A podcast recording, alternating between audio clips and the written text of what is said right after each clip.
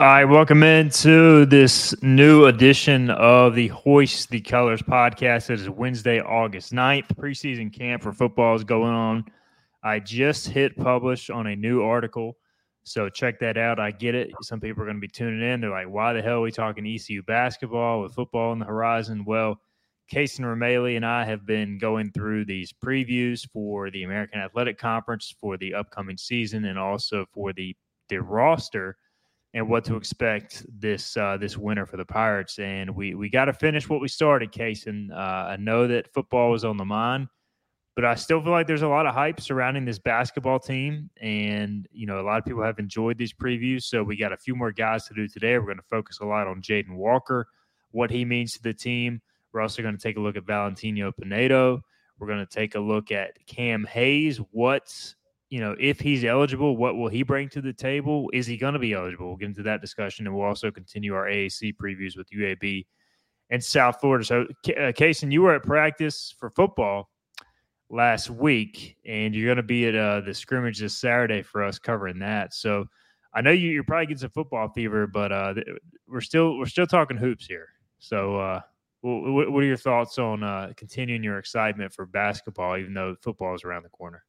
Yeah, we're in the dog days of training camp. I love college football. I love football. I love NFL. I love all football. But no, but now the fact that we're in the dog days of training camp means we are getting closer to basketball season. and slowly and slowly on Twitter, you start to see teams posting their non-conference schedules. I've seen I've seen about eight or ten in the past two days. So I think we're I think we're counting down the days until ours is published. Yeah, so the ECU women's non-conference schedule is out, and I guess we're still waiting on maybe one or two uh, contracts to be signed for the men. We kind of we kind of know most of the games at this point. We're waiting on the dates. I think there's one game that hasn't been announced yet, so we're still waiting on that. When we do get that announcement, Cason, we will uh, we plan at least to have a podcast kind of looking at the non-conference schedule and then once the AAC dates are announced probably in September we'll break that down as well um, and I, I, think you know we'll, we'll kind of have a better understanding of what Charlotte brings to the table at that point too. We're you know we have done every team in the American effort today except Charlotte, and you know I don't know if you've done any research on them or not. We can talk about that, but basically with the late head coaching change, some moving parts there, you know, we can reevaluate Charlotte at that point. But for this series, for the player previews, for the opponent previews, today will be the final show for that. And then uh, we will have more basketball content in the coming weeks and months as well, leading into tip off in November. Programming note uh, the Hoist the Colours radio show 94.3 The Game returns uh, Monday. So next week, we'll, we'll be back daily from 12 noon to 1. On Tuesday, we're scheduled to have assistant coach Riley Davis from the basketball team join us. So we'll talk ECU hoops Tuesday as well, and we'll uh, have plenty to talk about then. But Cason, let's get into that conversation of this uh, th- this roster, and we'll continue with Jaden Walker, who I honestly think is one of the more valuable pieces on this entire team from the standpoint of, all right, maybe you get in foul trouble with your point guard. Maybe you have an injury with your point guard. Bobby Pettiford right now is actually injured. He will be back for the start of the season, uh, but you do have the luxury of being able to slide in Jaden Walker at the point. He can play the two, he can play the three, he can play the four. We saw last year how valuable he was. And, you know, I don't know exactly what Jaden Walker's role is going to be this year, but I do know that he is a, a vital piece of this roster, regardless of how it plays out. Yeah, I think every team in college basketball needs a Jaden Walker type player. And just watching him last year, it just showed that he's the definition of a team player. When the team needed him at whichever spot he was needed, he stepped up to the plate and performed and almost outperformed at some points. And I think a major key with him is when he was playing point guard, he was distributing the ball great. He could score when he wanted to. Yes, I would like to see him be more aggressive, but also another thing about him when he wasn't playing point guard, when Javon was playing, or when RJ was handling the ball, Jaden moves without the ball great. And that is huge for college basketball because of how ball dominant some players are. The ability for the other players on the floor to move without the ball, move freely, be in the right spot. And Jaden is perfect for that. And for this team, with Bobby's injury this summer, I bet you Jaden has stepped up and played great in practice and improved and helped this team play with that point guard role that Bobby's going to be. Yeah, and we know that you know Caleb LeCount's on the roster. He can run the point as well. Obviously, a more traditional point guard. He's you know only five seven or so, but you know if he's going to play, he's going to play point guard. So Jaden and uh, I assume Caleb probably played that role. Cam Hayes may have gotten some time there. We'll get into that discussion here a little bit. But Jaden Walker, the last 10 games of last season, 6'5, 200 pounds. So he's a big point guard. But he started the last 10 games. He recorded th- uh, three double doubles. He played 40 minutes in three of those contests. He scored a career high 24 points at Tulsa in a 40 minute uh, showing. He dished out 10 assists along with 18 points at SMU. That was a loss, but he played well that day. And that was kind of the, the point you really circled.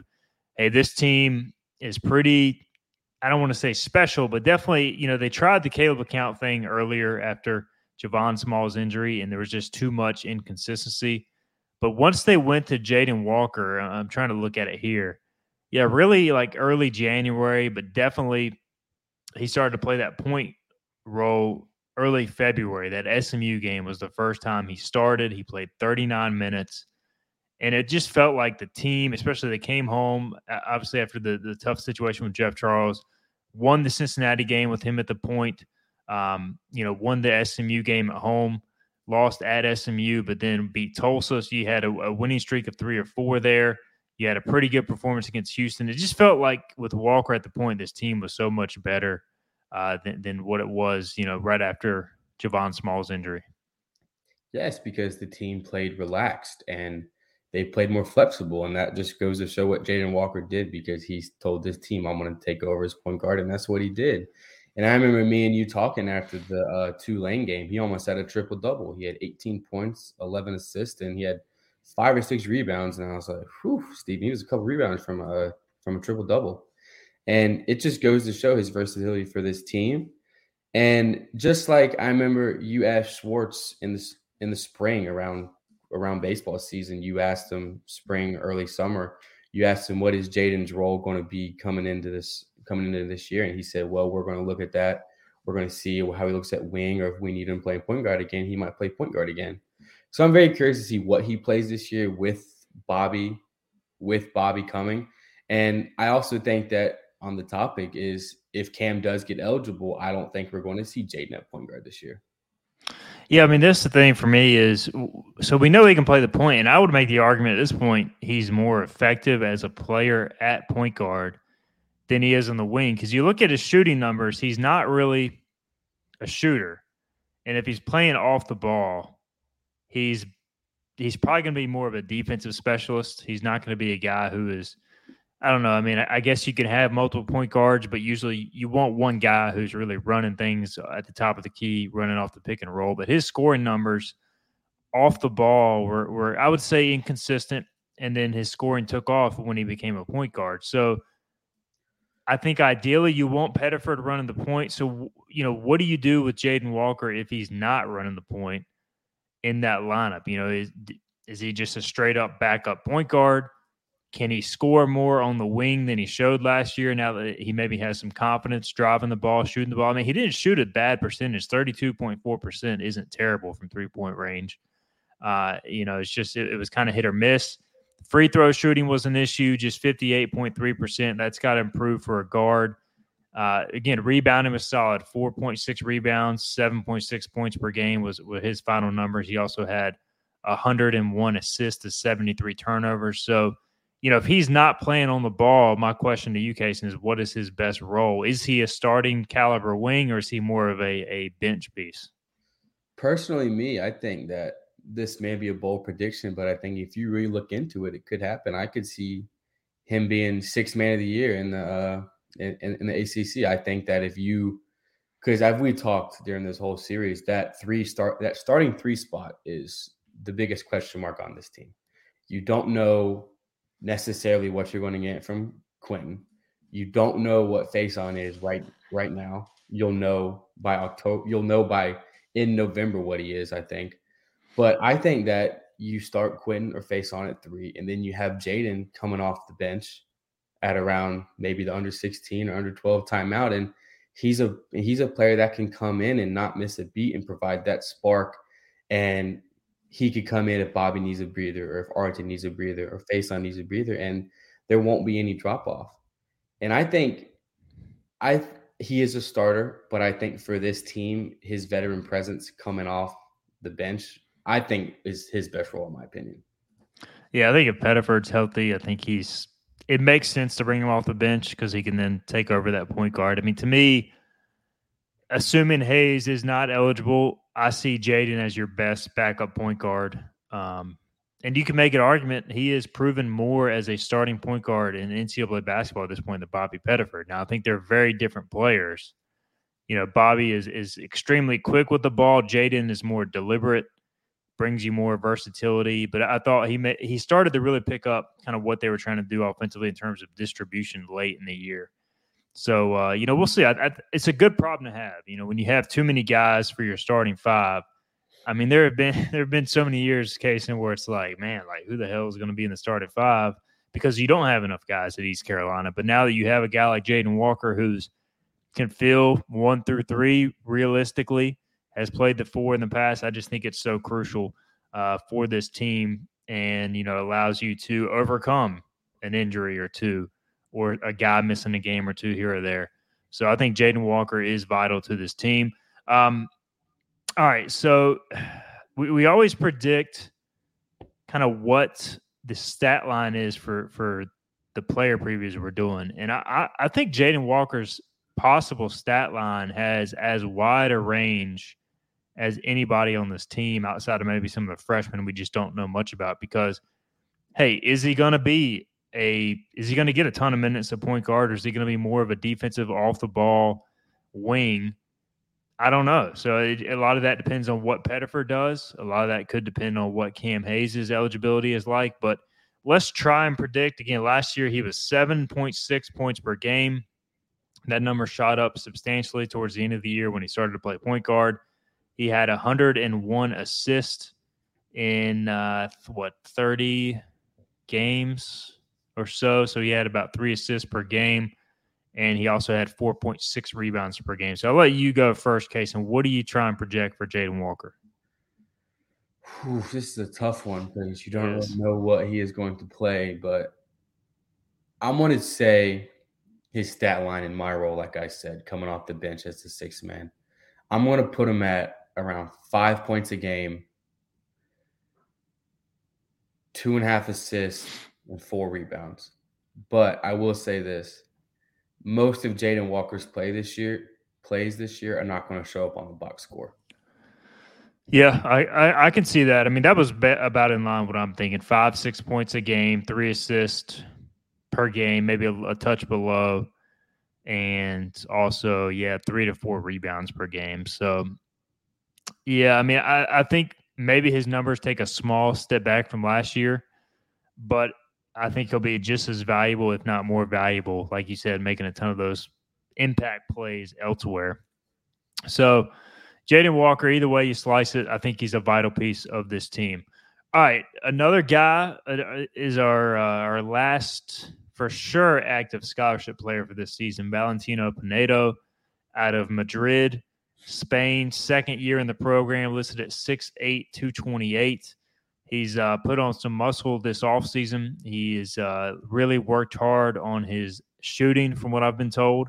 Last season, appeared in 21 games for East Carolina, really as a, you know, kind of a interject, hey, go play three to five minutes per game, you know, mix it up in there, maybe get some fouls. He, he, didn't really shoot the ball a whole lot, only shot nine attempts from the field. He did make five played 96 minutes in 21 games total.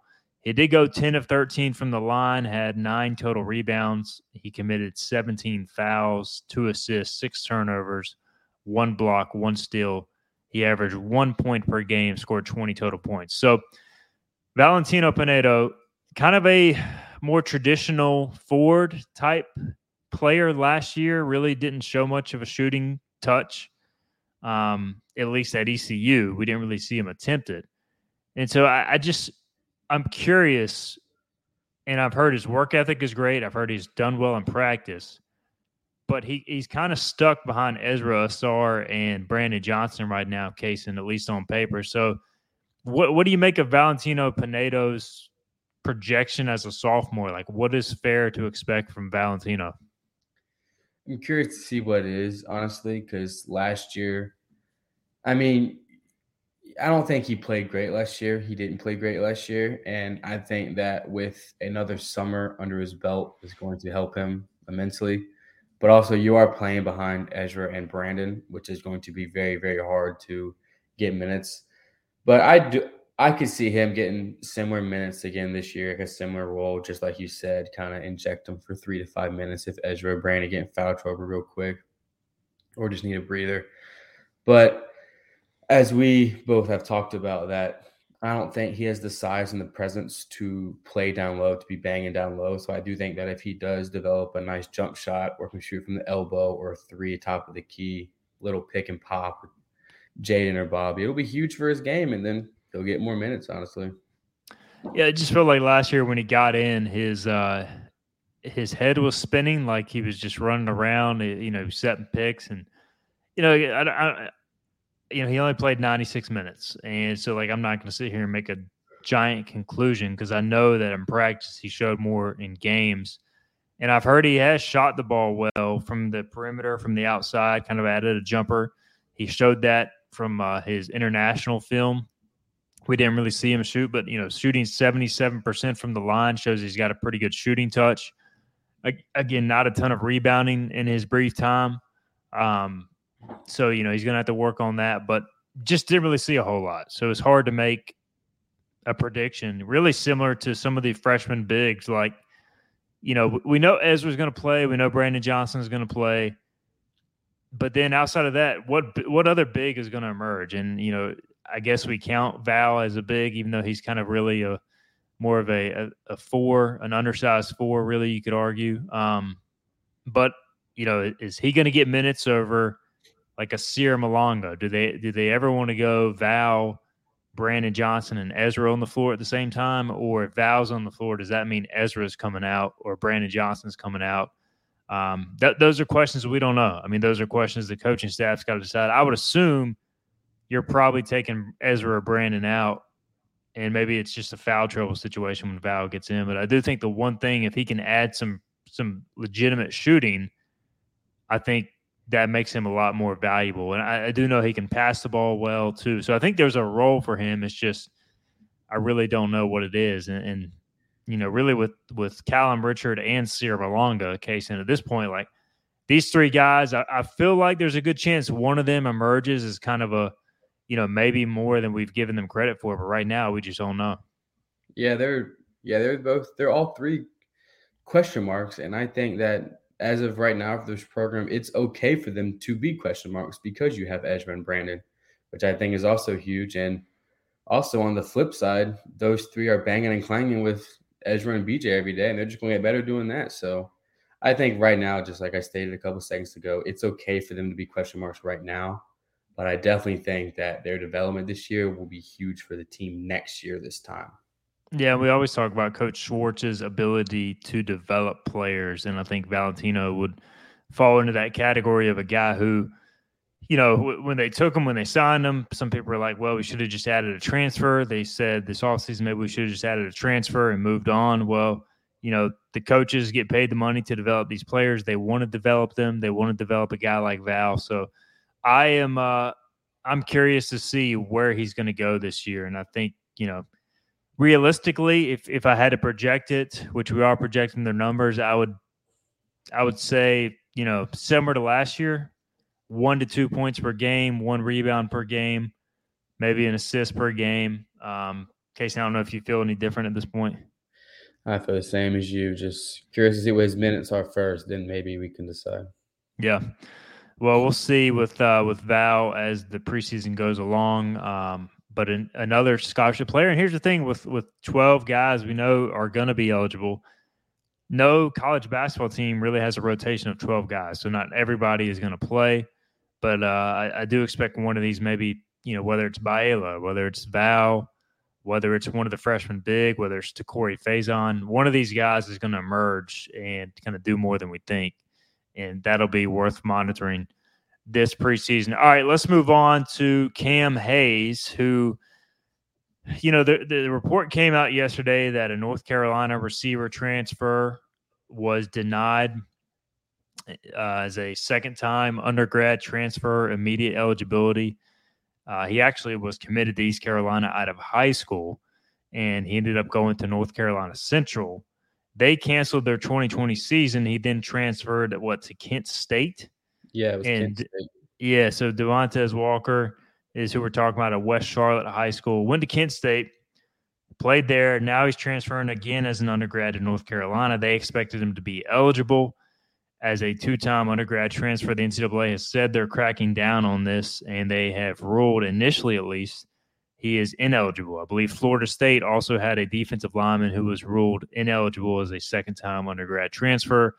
Both of these situations are being appealed. I don't know what good that'll really do, but I don't think this is a good sign for Cam Hayes, who is a two-time undergrad transfer he is coming back to his home state, much like the kid from Florida State, much like Devontez Walker. So unless there's a special circumstance here I'm unaware of, um, you know, I just don't see a scenario right now where Cam Hayes is eligible this season. I, I hope I'm wrong because I think he is a very valuable piece to ECU. But your thoughts early on? I think ECU is in the process or has already submitted a waiver. We probably won't know for sure till September at the earliest. But um, I just I, at this point, I'm not expecting reading the tea leaves him to be eligible. Yeah, the, I mean, the writing was on the wall when he uh, as as soon as he as soon as he entered the portal. When I heard he entered the portal, there is not a good chance of him playing this upcoming year. And I mean, it, I mean, it sucks. I mean, if Cam was on this team, we'd be having some different conversations because Cam is a phenomenal player. He was a great player at NC State. He was a great player at LSU. And I think that man, if he was on this team, we'd have some fun. The good news is he does have a redshirt year available, so he can redshirt this year and still have two years of eligibility remaining, which he does have. The bad news is you're losing a guy who has basically averaged eight points per game at NC State and LSU throughout his career. You know, significant experience, uh, good defender on the perimeter, can shoot it. He's going well, can do a little bit of everything. So, you know, you've watched more Cam Hayes than I have. You know, you grew up watching some NC State hoops. So, give us the scouting report on Cam Hayes. If he is eligible this year, what does he bring to the table? If he's not, what will he bring to the table in the future? Cam Hayes is a really, really good combo guard. He's a power five starter combo guard.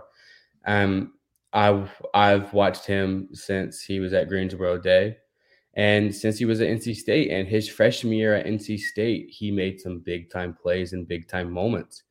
And then his sophomore year at NC State, two years ago, they really, really went through a tough patch. And that also wasn't a very good team. I mean, that I mean, the emergence of Dereon Seabron really hurt Cam Hayes because, and then also Terquavion Smith coming in. And by around 13 games into non-conference, Cam Hayes was benched from the starting point guard role that he did so well in last year. And that really hurt his confidence at NC State. And didn't really sit well with a lot of people at NC State, so he decided to transfer. Then he went to LSU last year, and LSU, you could argue, was one of the worst teams in Power Five last year. I mean, Cam Hayes did put up some solid numbers, but they were just not a very good team.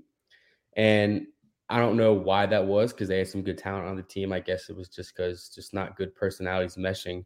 But Cam can score the ball at a high level. He's a good point guard, but I think he's more comfortable at shooting guard.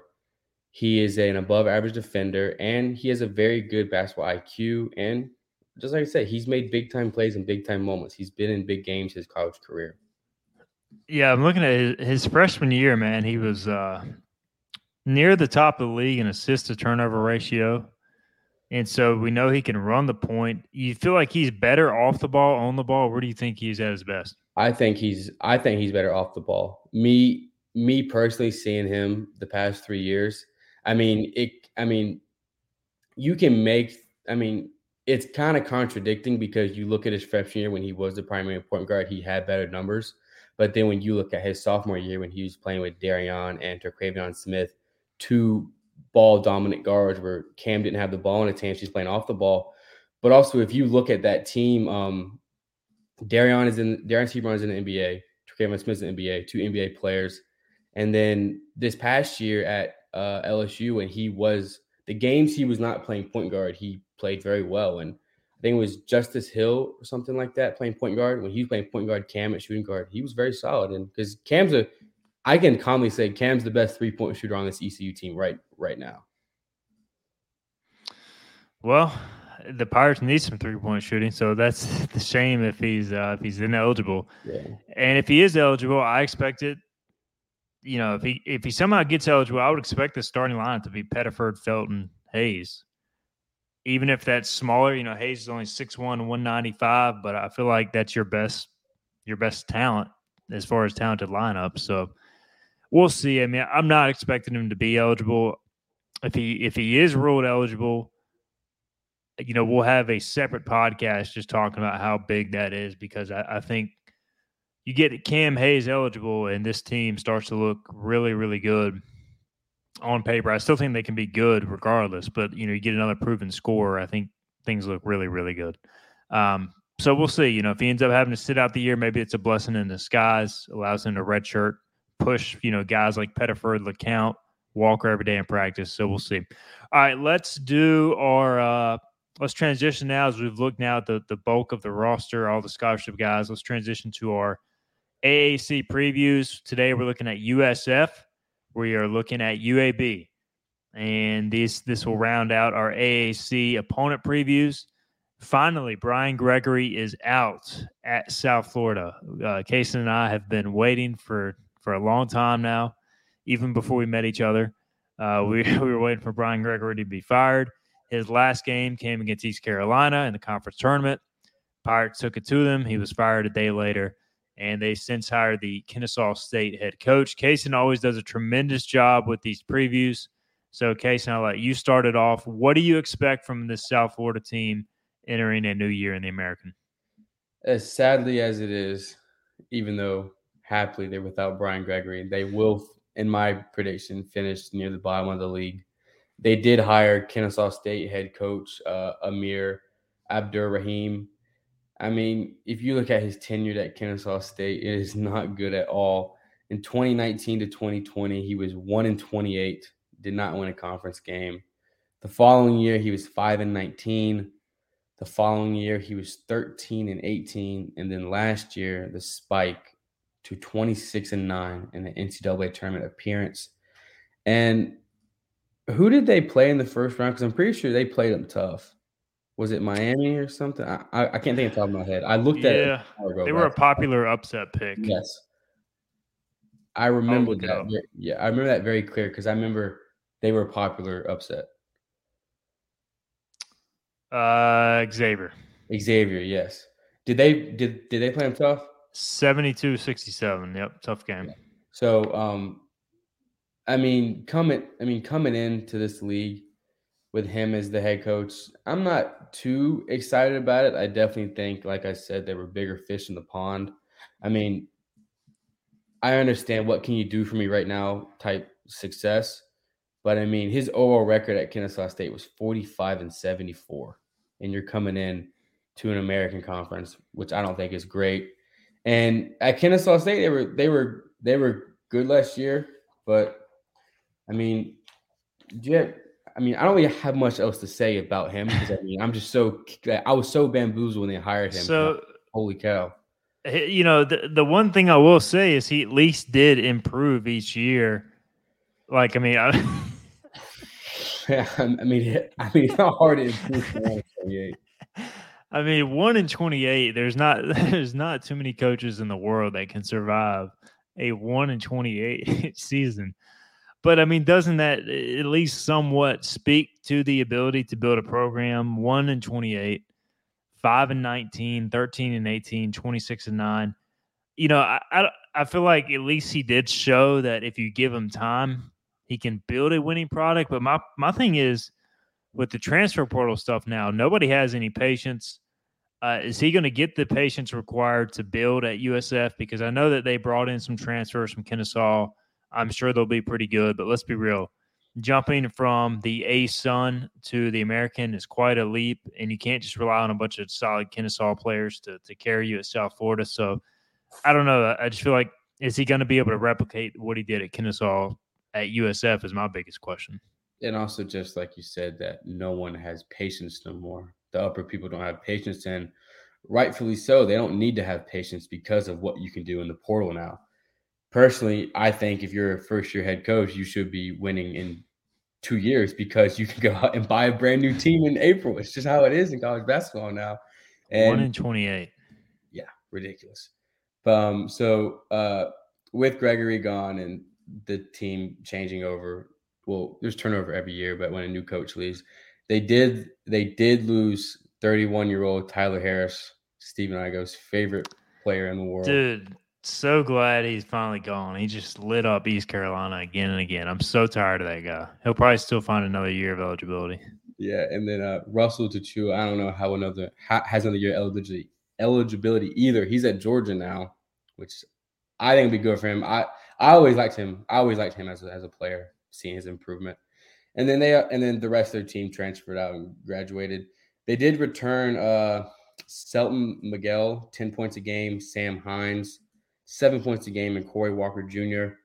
But then coming in, the major bulk of the production of this team, Raheem did bring three of his best players from Kennesaw State, including NCAA tournament phenom Chris Youngblood, who averaged 15 points a game.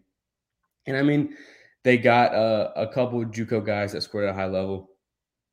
But also, then again, you're just unsure what the translation will be from league to league because leagues are very different. Just like you said, ASUN American is different. But then again, this time of the year, there's always open for optimism. So we'll see.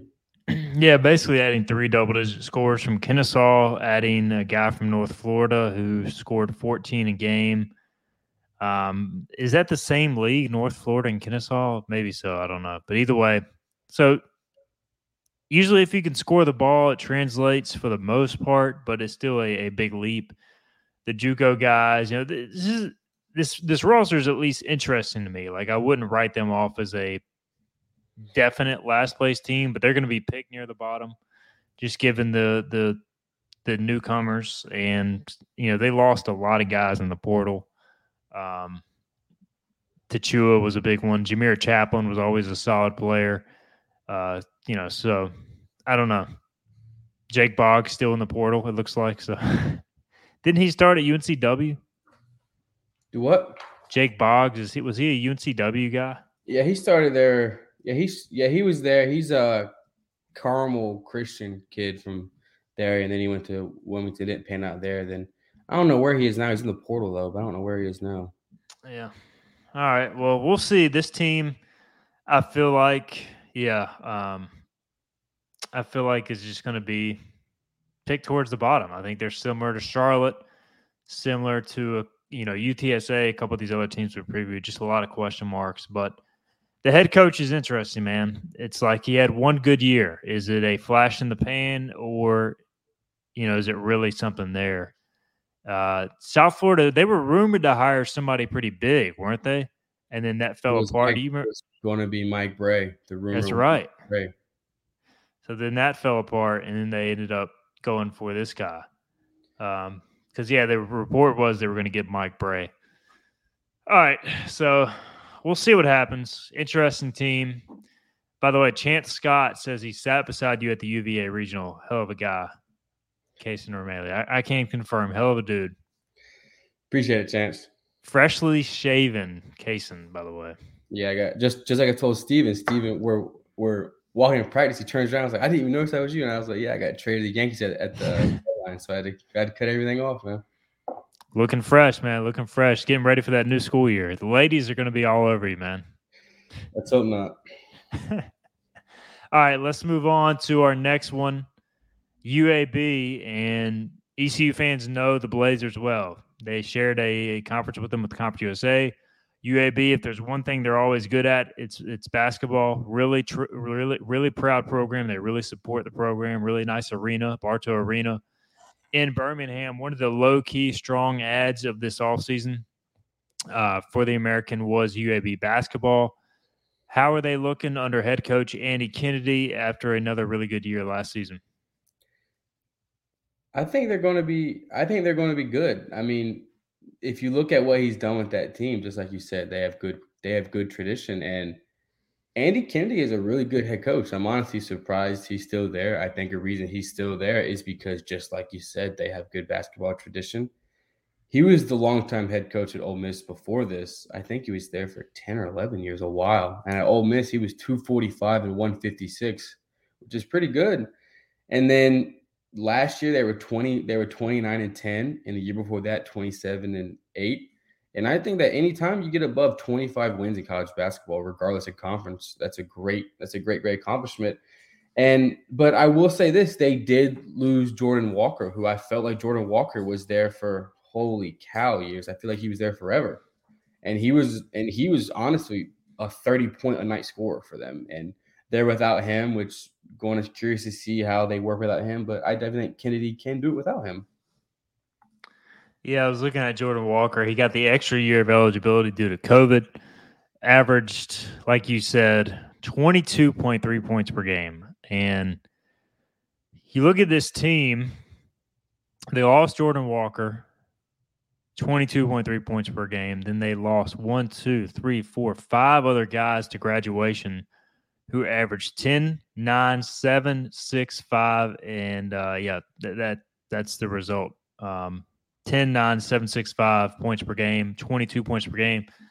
That is, uh, let's see if I can do quick math here 32, 41, 48, 50, they almost they lost basically 50 points per game at graduation not to the portal, but to graduation. So they do return Eric Gaines, who averaged 11 and a half last year, but he's the only returner. Um, I'm laughing at one of the notes you wrote here about one of the guys coming in, but uh, he's the only returner who averaged double figures.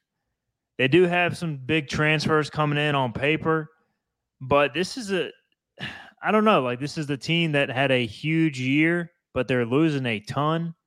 I'm sure they've got the culture set. I'm sure some of these guys who are coming back, like Javian Davis, Efrem Johnson, Tony Toney, great name, are going to take a step forward. But you know that's a lot of production to replace. Yeah, and just like you said, just looking at the uh, loss, I mean, this was basically a this is basically a G League team last year because of how because of how old they were. And that's also why they were so good. And that's why they were good the past three years because they were all together those years, basically. And I think this will be a big stepping point for this program, new conference, basically a new team, newer teams than they've had in the last couple years. But I mean, then then again, they did return Eric Gaines and Davis, who are good players. And coming in, they have Barry Dunning from Arkansas, played 16 games. James White, Art Ole Miss, four points a game, and then uh, Will Will Shaver, who played two games and like I felt like he was at Carolina for four years, only played two games. And then um, uh, there's some controversy with him because he's from Birmingham, and then when he left Carolina, he like had like a bad ex. He like said some things ab- ab- about the program and like many people, and it's it's a sticky situation. But if you want to look it up, it's kind of interesting. Um, I mean, I'm curious where the production is going to come from, but then again, Kennedy's a great head coach, so he should be able to turn it around. Will is it Shaver Shaver? Do we know? One or the other. Let's see. He said Sh- something about UNC when like leaving or something. I forgot about it. Will Shaver. I just listened to the pronunciation on the UNC website. 6'10, 260. So he's a hoss, but he just never really played. Because he was all, he was he was always hurt. Always hurt. So we'll see I'm sure he was a big recruit out of high school if he ended up at UNC. He was, yes. So you, you know you got some talent here, some unproven talent. It looks like, and like you said, Andy Kennedy is such a good coach. They'll be good. It's just a matter of how good. Like they're going to be picked probably towards the middle upper tier of the league. You know, maybe five, six, seven range. And it just feels like there's a lot of teams in that range. I think ECU is in that range. Like if, if I had to, we've now done all these previews, and I feel like ECU is. I, th- I think ECU can conceivably be, and I'm not trying to be a homer here. I feel like ECU can conceivably be the third or fourth best team in this league. Like I think FAU and Memphis are the clear two. I think Memphis, given all the additions, definitely up there. FAU with what they have coming back. Tulane probably going to be picked in the top three, given what they have coming back. Um, but then after that, I feel like it's pretty open, and I feel like ECU is right in that next next range of schools. I would definitely say that in terms of tiers, it's in my opinion, it's FAU, Memphis, a little bit of a drop off, and then you have Tulane, then a little bit more of a drop off, a tad bit, and then you and then you got, in my opinion, you got Rice, you got North Texas, you got ECU, you got UAB. I think the bulk middle, the median of those around six or seven teams in the middle, they're all neck and neck. They're like right at the fill line. And I'm very, very curious to see where that pans out. And I could see a whole lot of 500 records in conference because of that. And I think that because of those records, some teams will be better than those records, and some teams will be worse than their conference record, just because of how, just because of how compact the middle of the conference is, instead of it being, it's this conference isn't so much top heavy as it has been in the past, and I'm looking forward to that. You also have the imbalanced schedule with so many teams in the league. You know, ECU is only going to play Memphis and FAU once, which could hurt their net but help their conference schedule uh, schedule records. So a lot of differing factors. And again, once we get the non-conference, once we get the conference schedule, we'll run over that. Did you look at Charlotte at all? I, I don't know if you had time uh, to look at their situation before we wrap up here today.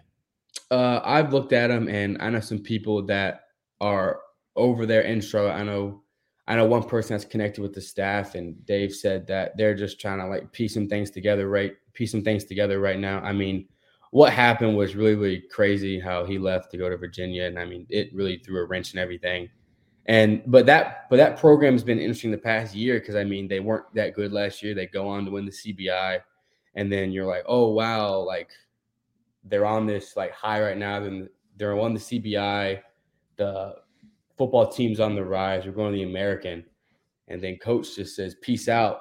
So, I mean, they're trying to figure some things out right now, but nothing's set in stone right now. They're definitely behind the eight ball, especially right now, considering it's August 9th. So, I would, I mean, I would say beginning of September, they'll have a set, everything set, but we'll see. All right, Cason. Well, this was fun. We made it through another preview. We previewed the entire roster. We previewed the American. We'll take a closer look at Charlotte when we get the conference schedule. No more then, but um, it's been real, man. I've enjoyed this series. I think our, our fans have as well. And once we get the non conference schedule, we'll, we'll be back with a full breakdown of what to expect there. We know Florida, we know South Carolina, UNCW is on the schedule.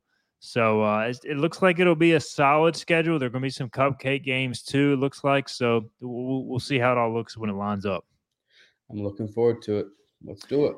He's Cason Remaley. I'm Stephen Igoe. This has been our ECU basketball preview podcast. This offseason, we'll be back with you sometime in the near future with another podcast. Again, the Hoist the Colours radio show returns as well to 94.3 The Game next Monday. We'll continue to have podcasts as well uh, in the evening or afternoons too, in conjunction with the radio show. So thank you guys for tuning in. We'll talk to you next time.